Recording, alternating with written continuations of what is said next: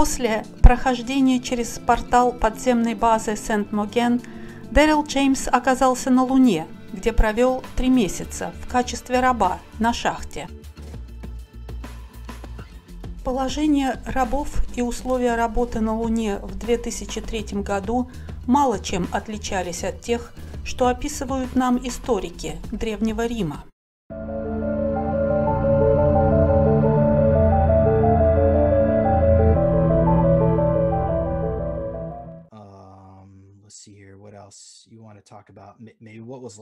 Вы помните, каковы были условия вашей жизни в качестве раба на Луне?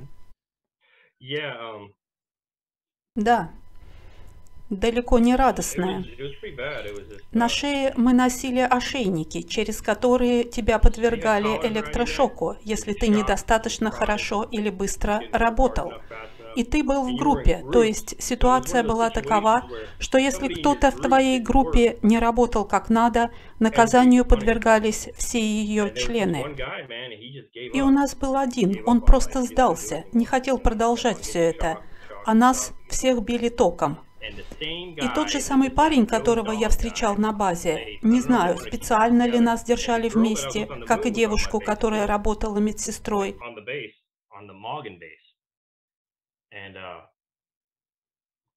вот этот парень, работавший со мной, он был вроде лидера в шахте. Я помню, у нас был перерыв, мы прилегли отдохнуть, и он куском породы убил сдавшегося. Нас наказывали за его отказ работать, и он просто размозжил ему голову. Uh, Я отвернулся и заткнул уши.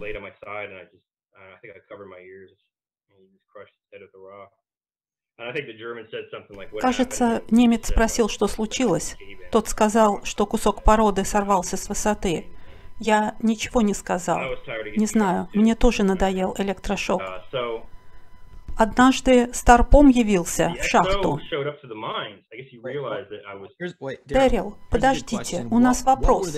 Что они добывали в этой шахте? I really don't remember. I think it just might have been like titanium. Titanium was big, you know what I mean? Честно, like, uh, не помню. Думаю, это был титан. Или, как это называют, колтан. Он огромен. Его используют в кораблестроении. Помню, нас заставляли врубаться в породу глубже и глубже.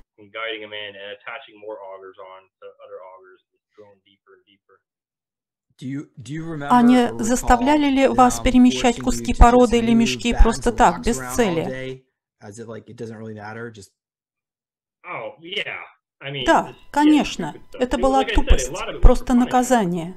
Uh, У меня сохранилась память о том, как я был рабом на Марсе, и в шахте нас заставляли uh, перетаскивать тяжести с места на место до изнеможения чтобы потом обессиленных использовать нас в сексуальных ритуалах.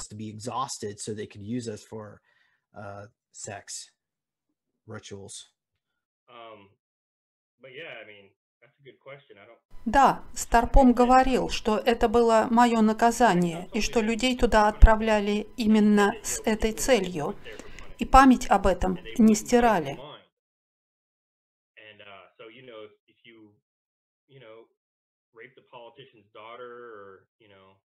Скажем, если ты изнасиловал дочь политика, покалечил сына адмирала или просто посмеялся над ним, ты мог провести в шахтах на Луне от 20 до 40 лет. С памятью об этом редко кто выдерживал полгода. Они кончали самоубийством.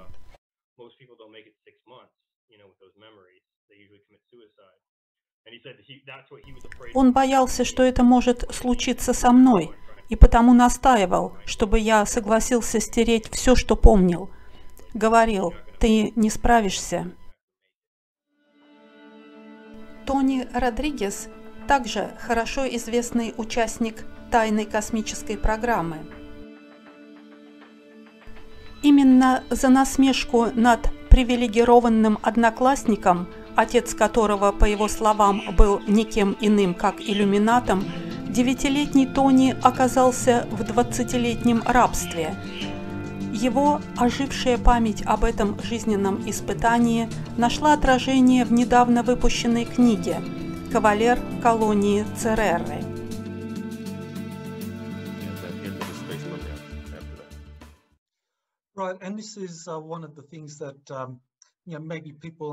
Секретные космические программы включают в себя практику рабства. То, что нацистская Германия разработала во время Второй мировой войны. Нацисты сотрудничали с дракорептилиями, а те широко использовали рабский труд.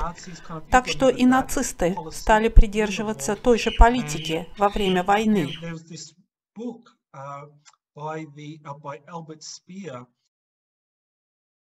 В книге «Инфильтрация» Альберт Шпеер, личный архитектор Гитлера, рейхминистр вооружения и военного производства, пишет, что по окончании войны нацисты планировали использование рабского труда на постоянной основе. То есть, несмотря на проигрыши в войне, достаточное количество их бежало в Антарктику и продолжило практику рабства там, перенеся ее и в космос, используя людей, не достигших определенного уровня. Можете рассказать нам, вследствие чего вы оказались рабом в рамках ТКП Темного флота, а не свободным членом команды или офицером? As opposed to maybe being a, a normal member of the crew or being an officer? Um, Это один из лучших вопросов, когда-либо заданных мне. Это случилось потому, что когда меня вовлекли в программу в возрасте 10 лет и подвергали мой ум контролю, основанному на травме в Перу и Сиэтле, я не посещал школу, меня ничему не учили. Я практически был неграмотным или малограмотным. У меня не было академических знаний. И когда меня тестировали сначала на роль солдата, где ума не требовалось, им нужно было мое тело, а затем эта программа была закрыта, и меня провели через тест на выявление способностей. И если бы я был достаточно знающим, меня бы зачислили в программу командования, но я не мог пройти тестирование. Моих знаний было недостаточно и для позиции в коммуникации или навигации. Мне не хватало квалификации и грамотности, а также эмоциональной устойчивости. По сути, я был инвалидом.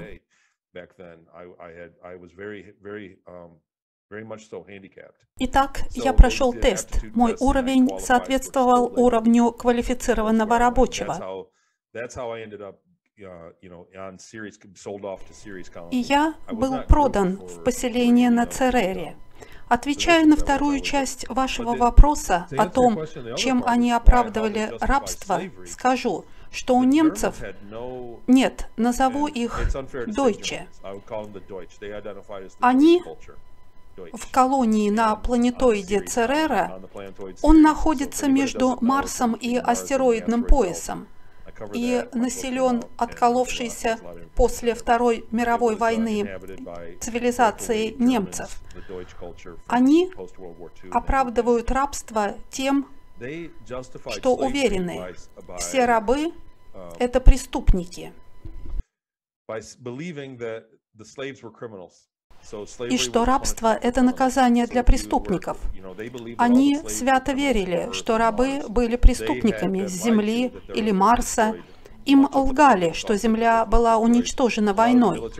Большинство военных были в курсе, что это не так.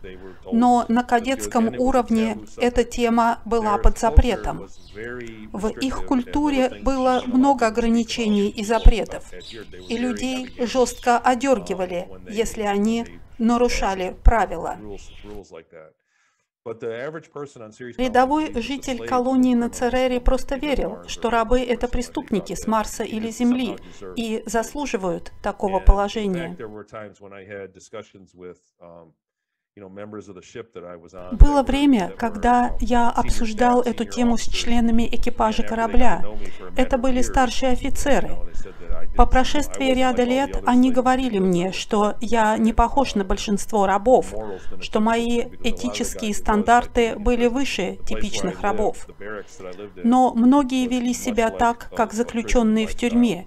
И то сказать, казармы, где я жил, не сильно отличались от тюрьмы, и люди в них вели себя подобно заключенным.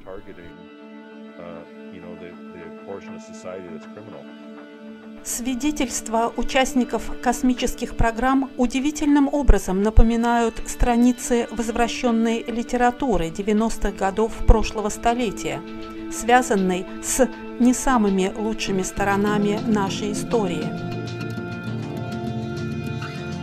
Автор колымских рассказов Варлап Шаламов тоже говорит о границе, за которой уже ничего человеческого нет в человеке – а есть только недоверие, злоба и ложь. Вечером, сматывая рулетку, смотритель сказал, что Дугаев получит на следующий день одиночный замер.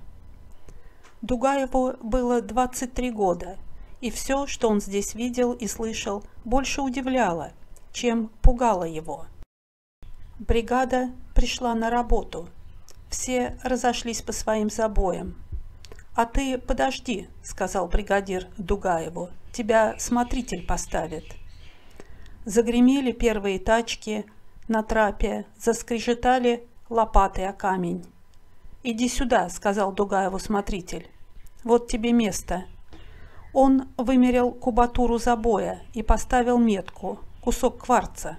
«До сюда», — сказал он. Троповщик тебе доску до главного трапа дотянет. Возить туда, куда и все. Вот тебе лопата, кайло, лом, тачка. Вози. Дугаев возил, кайлил, сыпал, опять возил и опять кайлил и сыпал. После обеденного перерыва пришел смотритель, поглядел на сделанное Дугаевым и молча ушел. Дугаев опять кайлил и сыпал. До кварцевой метки было еще очень далеко. Вечером смотритель снова явился и размотал рулетку. Он смерил то, что сделал Дугаев. «Двадцать пять процентов», — сказал он и посмотрел на Дугаева. «Двадцать пять процентов. Ты слышишь?» «Слышу», — сказал Дугаев. Вечером Дугаева вызвали к следователю. Он ответил на четыре вопроса. Имя, фамилия, статья, срок. Четыре вопроса, которые по 30 раз в день задают арестанту. Потом Дугаев пошел спать. На следующий день он опять работал с бригадой, с Барановым.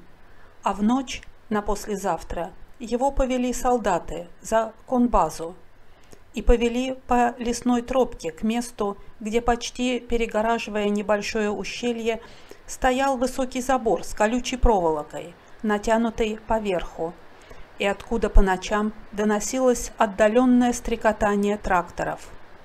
И поняв, в чем дело, Дугаев пожалел, что напрасно проработал, напрасно промучился этот последний сегодняшний день.